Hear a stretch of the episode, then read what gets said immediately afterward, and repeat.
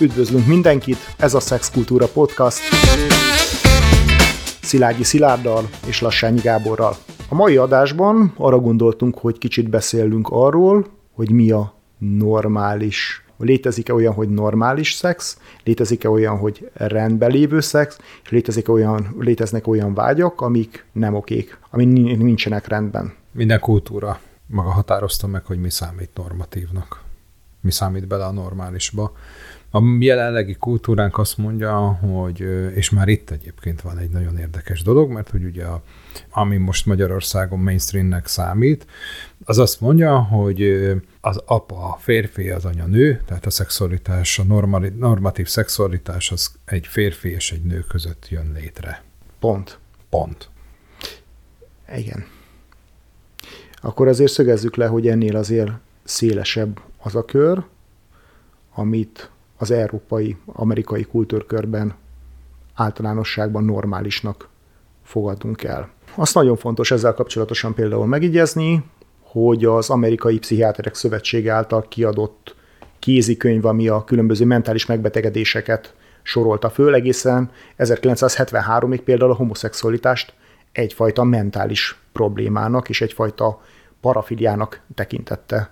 És 1973-ban törölték ezt a dolgot, miközben azt gondolom, hogy ez az emberiség kezdete óta egy abszolút jelenlévő dolog, és ahogy ez egy korábbi adásunkban már beszéltünk, ez az ember a rokonfajokban, sőt az emlősöknek a jelentős részénél is abszolút létezik homoszexuális viselkedés. Tehát ez például egyáltalán nem tartozhat egy olyan dologba, egy-két szélsőséges vallási alapú közösséget leszámítva, akik, akik ezt betegségnek tekintik, ez abszolút a normalitás kategóriába tartozna. És ugyanígy vannak olyan típusú viselkedések, amiket kultúrfüggően perverziónak, problémás szexualitásnak tartanak. Én azt gondolom, hogy az ezzel kapcsolatos európai, észak-amerikai kultúrkörben elfogadott definíció az, az, az néhány alapvető szabályt szab, szab meg azzal kapcsolatosan, hogy mi a normális a szexualitásban. Hát egyik legfontosabb dolog ebben, hogy a résztvevői azok felnőtt és mentálisan döntésképes személyek legyenek. A másik dolog az a önkéntesség, a konszenzualitás, tehát a résztvevők azok tudatosan saját döntésükben mindenféle kényszer nélkül vegyenek részt abban a cselekményben, amit csinálnak. A harmadik ö, dolog, hogy a, az, akkor, az aktuális állapotuk is olyan legyen, tehát mondjuk részegen, bedrogozva, különböző tudatmódosítószerek hatása alatt, ez már nem, nem tartozhat bele a konszenzualitásba. És akkor ö, egy-két olyan tényező van, ami még fontos lehet. Itt nyilván a, ami már civiliz, majdnem minden civilizációban, majdnem minden kultúrkörben benne van, az az incestus tabu, tehát az, hogy bizonyos személyeket akkor se folytatunk szexuális tevékenységet, hogyha úgymond beleegyezne és felnőtt lenne és egyéb dolog, ez a közeli rokonságnak a kizárása, amiről megoszlanak a vélemények, hogy ez hogyan alakult ki, valószínűleg az állatvilágban nem tudom, hogy, hogy benne van a főemlősök között, ez a dolog minden esetre érzékelik, hogy ebből a kapcsolatokból az utódok azok általában vagy nagyon gyakran sérültek lehetnek, tehát ez pedig az emberi civilizációban azért előteljesen benne van, hogy bizonyos rokonsági fokozaton belül nincsen, nincsen szexualitás. És hát a további tényező pedig az, hogy az a cselekmény bármennyire is közös megegyezés alapú, ne okozzon sérülést, ne okozzon fizikai vagy lelki sérülést a másiknak. Ez az a határeset, amivel, amivel azért különböző filozófiai iskolák vitatkoznak. A szexualitás irányulhat magam irányába, egy másik ember irányába, egy állat vagy egy tárgy irányába. És akkor egy picit visszatérnék arra, mert szeretik azt mondani, hogy mi majmoljuk az európaiakat, majmoljuk az amerikaiakat, és azért mondjuk azt, hogy a homoszexualitás normális. Nem. A homoszexualitás nem azért normális, mert Európában elfogadják, és Oroszországban mondjuk meg nem nézik jó szemmel. A homoszexualitás azért normális, mert az ember létezése óta együtt van az emberiséggel, nem csak az emberiséggel, hanem az állatvilággal, van is megtalálható, nem csak a főemlősök között, hanem alacsonyabb rendű állatfajoknál is. Ez egy normatív viselkedésforma, egy kisebbségi viselkedésforma, de ettől függetlenül normatív. Teljesen rendben van az, hogyha valaki homoszexuális. A homoszexuális az nem azt jelenti, hogy pedofil. A homoszexuális az nem azt jelenti, hogy meg akar rontani másokat. A homoszexuális azt jelenti, hogy a saját neme iránt érez szexuális vonzalmat. Ezt nem lehet kiírtani az emberből, nem is kell kiírtani az emberből. És nem azért nem kell kiírtani, mert Európában vagy Amerikában azt mondják, hanem azért, mert ez egy normatív viselkedésforma. Ráadásul mindenféle híreszteléssel ellentétben nincs olyan, hogy átszoktatás vagy, vagy visszaszoktatás. Erőszakos módon lehet bizonyos késztetéseket hátrébb szorítani, a magakat a cselekményeket lejjebb vinni, de az erre vonatkozó vágyat, a belső késztetést azzal, azzal, azzal nem nagyon lehet mit kezdeni. A tudományos kutatások is azt mutatták, hogy a konverziós terápiák azok nem működnek. Sőt, maradandó sérüléseket, mentális és le, sérüléseket okoznak azoknak, azokat, akiket ebbe belekényszerítettek. Tehát a homoszexualitás mindenképpen a normális viselkedés, normális szexuális viselkedés részének tekinti minden kultúrkörben, itt az európai-amerikai kultúrkörben. A másik része, hogy hol húzódnak a normális szexnek a határai. Nyilván két felnőtt ember között való cselekmények, akiket alapvetően a normalitás részé, részén vetesszük. De mik azok a parafiliák? Mik azok a perverziók? Mi a kettő közötti különbség? Mi, mi, mi ez a két fogalom? Ezzel kapcsolatosan is nagyon, so, nagyon különböző elképzelések vannak, ahhoz az emberek ezt használják ezt a két szót. Inkább onnan közelíteném meg, hogy mi az, ami biztosan nem normális. Bocsánat, akkor viszont veszélyük a fogalmakat. Tehát a perverzió az egy régi szó, fajta el, elfajulást, elfajulást ergőbülést jelentene. Alapvetően ezt, nagyon, ezt már tudományosan nem nagyon használjuk. Ez a köznyelven e, benne van. Ez a, az átlagostól eltérő viselkedés jelenteni, és alapvetően egy nagyon negatív jelentésű szó.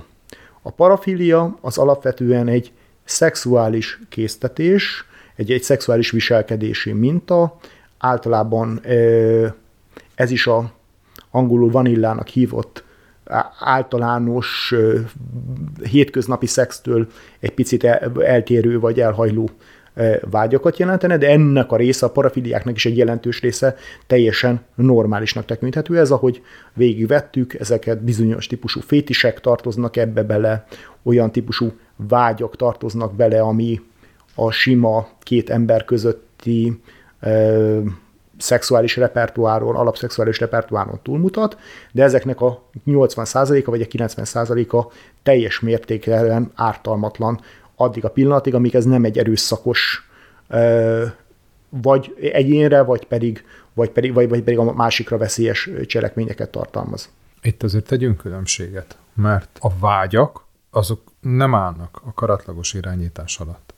Tehát az, hogy valaki mondjuk nekrofil, vagy pedofil, magyarul a hullák vagy az éretlen gyermekek iránt érez szexuális vonzalmat, az kódolva van benne. Hogy, az, hogy, hogy ez miért alakult ki, erre nyilván az, az egy különböző az, egy, az egy más iskolák vannak és elméletek. Az, hogy ezt megéli-e, magyarul közösül-e hullákkal, vagy közösül éretlen gyermekekkel, az a problémás. Nyilván. Viszont az esetek nagy része például valaki, valaki különösen vonzódik a bőrruhához. Tehát ha valaki például örömét leli abban, hogy a latex érintését szereti a, szereti a bőrén, vagy kifejezetten izgatja a orvosi szerepjátékoknak a, a, a, játék, a játéka, ezek teljesen ártalmatlan dolgok, amíg, amíg ezt konszenzuális keretek között éli meg, akár egyedül, akár, akár, akár, akár, társal. És ennek olyan mennyiségű variát van, hogy tényleg könyveket töltenek meg a különböző fétisek és a különböző parafiliáknak a, a világa. Ugyanúgy a problémák azok attadódnak, amikor ezek erőszakossá válnak, amikor mondjuk valaki kifejezetten arról fantáziál, arra vágyik, hogy egy másikat megerőszakoljon, ha mondjuk egy gyerek, gyerekekkel alakítson ki szexuális kapcsolatot, vagy ami, ami nagyon, nagyon, nagyon gyakori, és egyébként rendszeresen összekeverik a, az, a, a szexuális erőszak, a fizikai erőszakkal, az pedig az exhibicionizmus, ez a szélsőséges mutogatás dolog, ez amit a magyar nyelv mutogatós bácsiknak nevez, ami nem összekeverendő egyébként az esetek 90%-ában azzal, hogyha valaki kifejezetten meg akar valakit fizikailag erőszakolni. A mutogatásnak az a, a, okoz ezekre az, ezek az emberek számára fizikai izgalmat, ezeknek a szélsőséges exhibicionistáknak, és ez megint másik történet, még ahhoz képest, mintha valaki kifejezetten szexuálisan erőszakor akarnak közösülni valakivel, vagy más cselekményre akarnak kényszeríteni. Hasonló a a, a probléma vele, hiszen erőszakosan kényszerítem rá valakire a szexualitásomat, de teljesen más cselekményeket jelent az esetek többségében. Igen, fizikai erőszak nem történik, de pontosan az van, amit most mondtál, hogy én rá kényszerítem másra. Nem kényszeríthetem rá másra. Egyik adásban talán beszéltünk arról, hogy a szexuális visszaélés az, hogyha meglesnek, az is. Tehát amikor Igen, nem hát én az rendelkezem. a hívott, hívott dolog, amikor valakit, valaki abban leli szexuálisan örömét, hogy mondjuk rejtett kamerákat, modern világban rejtett kamerákat szerel fel a női öltözőben, vagy a férfi öltözőben, vagy kifejezetten hallgatózik és, és, és kukkol a, a szomszédjai vagy után. Tehát ezek mind olyan cselekmények, ami a konszenzualitást a, megsérti, még akkor is, ha mondjuk felnőttekről, felnőttekről van szó. Ugyanezé, ugyan, ugyanibbe ebbe a kategóriába tartozik, és ugyan a mi kultúrkörünkben az állatokkal való mindenfajta szexuális tevékenység, hiszen ezek az állatok nem döntésképes élőlények, és a velük kapcsolatos mindenfajta tevékenység ugyanúgy erőszaknak minősül, szerintem nagyon helyesen. Miközben a világban, illetve hogyha kulturálisan vesszük, nagyon sok olyan társadalom volt, ami ezzel különösebben nem foglalkozott elég sok kultúrában, ami mondjuk szám, ami az többség számára meglehetősen undorító, vagy ezt így hallani, de hát az ókorban is, meg ókortól kezdve rengeteg forrás van arra, hogy ilyen, ilyen dolgok történtek. A, a következő szintje ennek a dolognak, ahol lenne ugyan konszenzualitás, de mégis valamilyen szinten veszélyes az a tevékenység, amit folytatnak.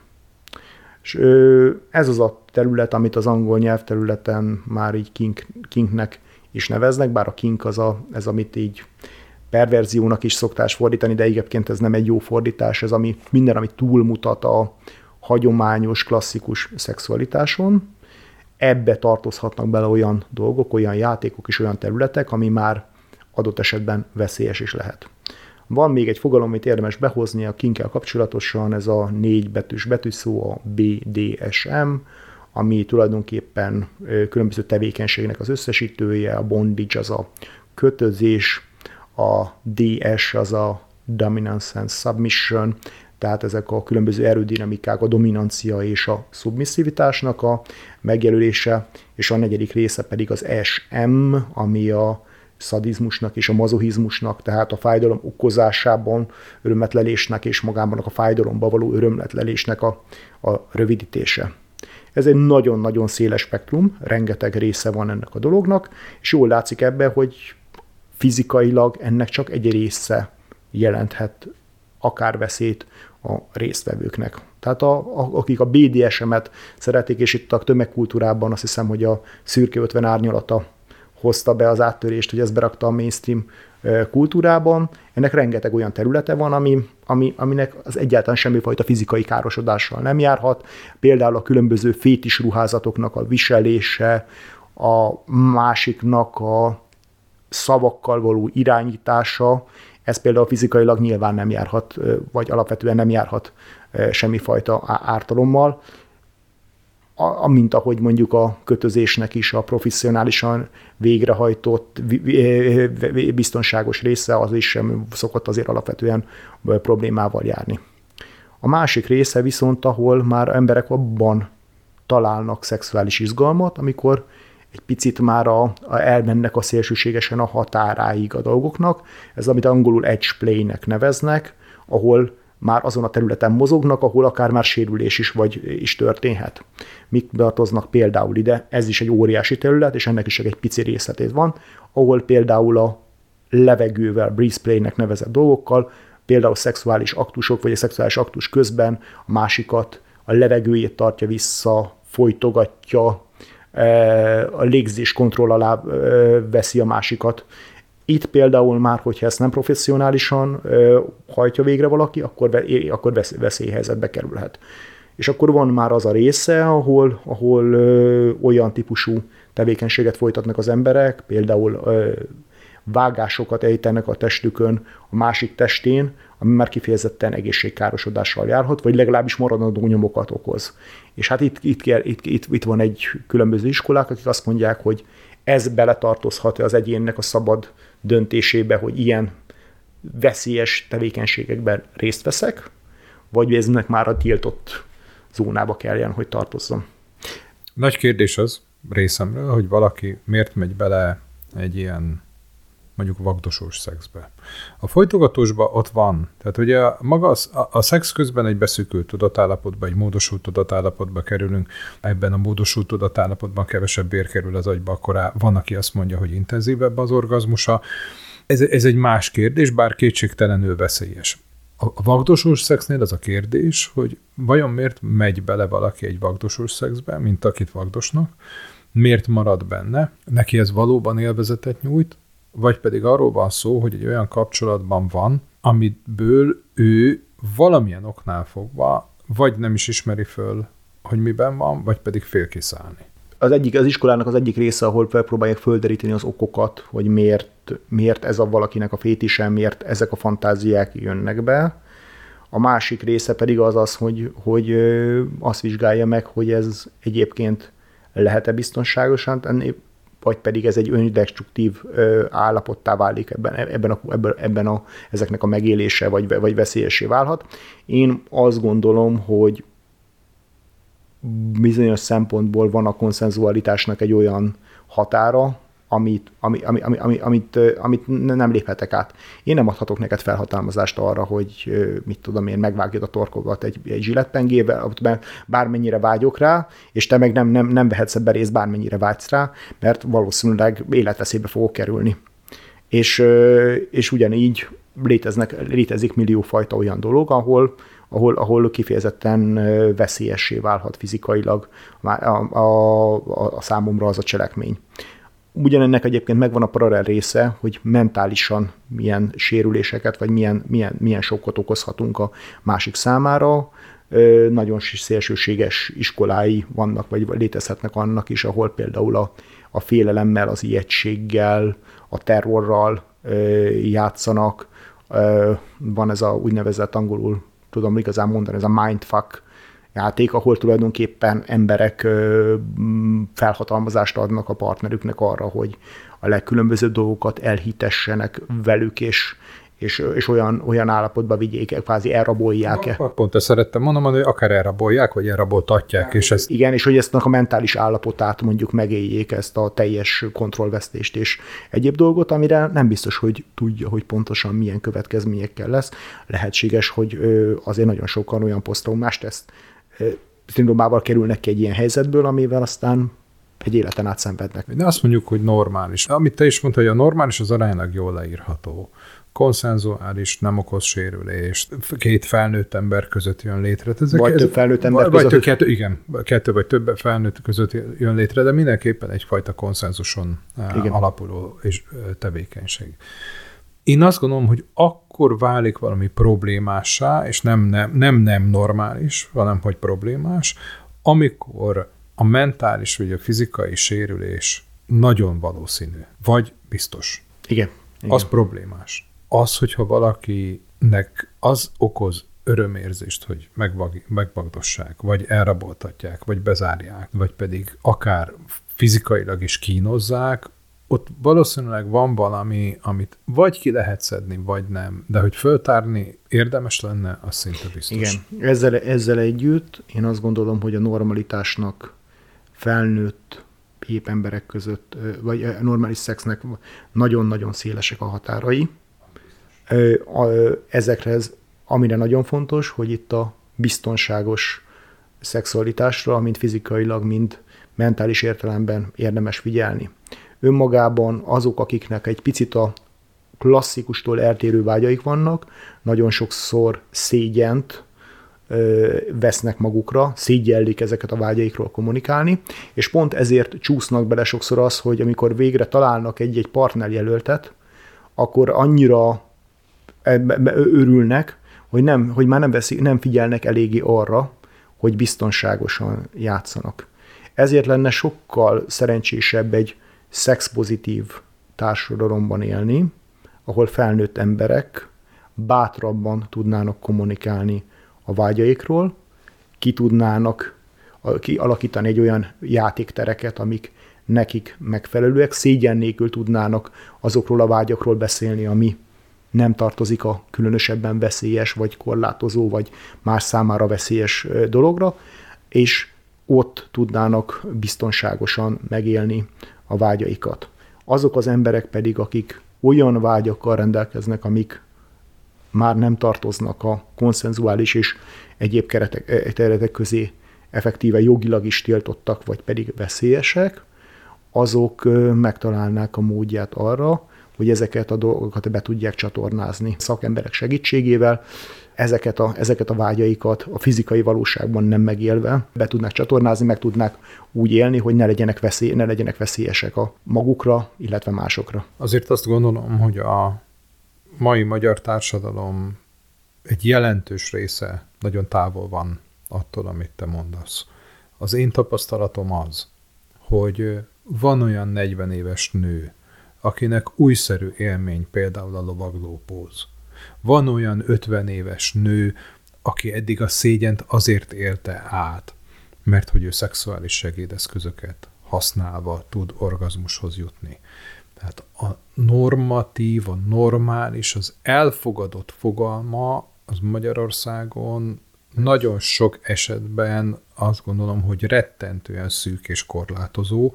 Ennél sokkal kijebb van az a határ, amik, amire biztosan lehet mondani, hogy normális. No, és ugye az önkielégítés kapcsán erről beszéltük, hogy igen, normális, akár párkapcsolatban az önkielégítés, normális a, szeg, a szexuális segédeszközök használata, normális az, hogyha valaki szereti a magas sarkú cipőt, a szatént, a bőruhát, a teljesen mindegy, minden normális egészen addig, amíg az konszenzuson, megegyezésen alapul, a másik beleegyezésével jön létre két felnőtt ember között, és nem okoz mentális vagy fizikai sérülést a másiknak. Abszolút, abszolút. És beleértve az is normális, ha valaki arra vágyik, hogy kikössék, arra, arra vágyik, hogy, hogy, dominan, hogy dominanciára vágyik, arra vágyik, hogy, hogy, hogy ő dominálhasson a, partnerét figyelemmel, odafigyeléssel, konszenzuális keretek között, tehát ezek mind-mind rendben vannak, nagyon-nagyon széles a spektrum, ami, amiben, amiben lehet felfedezéseket tenni. Ezek tudnának igazán egy szexpozitív felnőtt társadalomban igazából boldogabbá, kiegyensúlyozottabbá tenni az embereket szexuális téren. Ez volt a Szexkultúra Podcast mai adása. Nagyon kíváncsiak vagyunk a véleményetekre, hogyha írnátok nekünk, akkor megtaláltok a Facebookon, vagy az Instagramon, és ha téma ötletetek van, szintén utána várjuk. Köszönjük a figyelmet!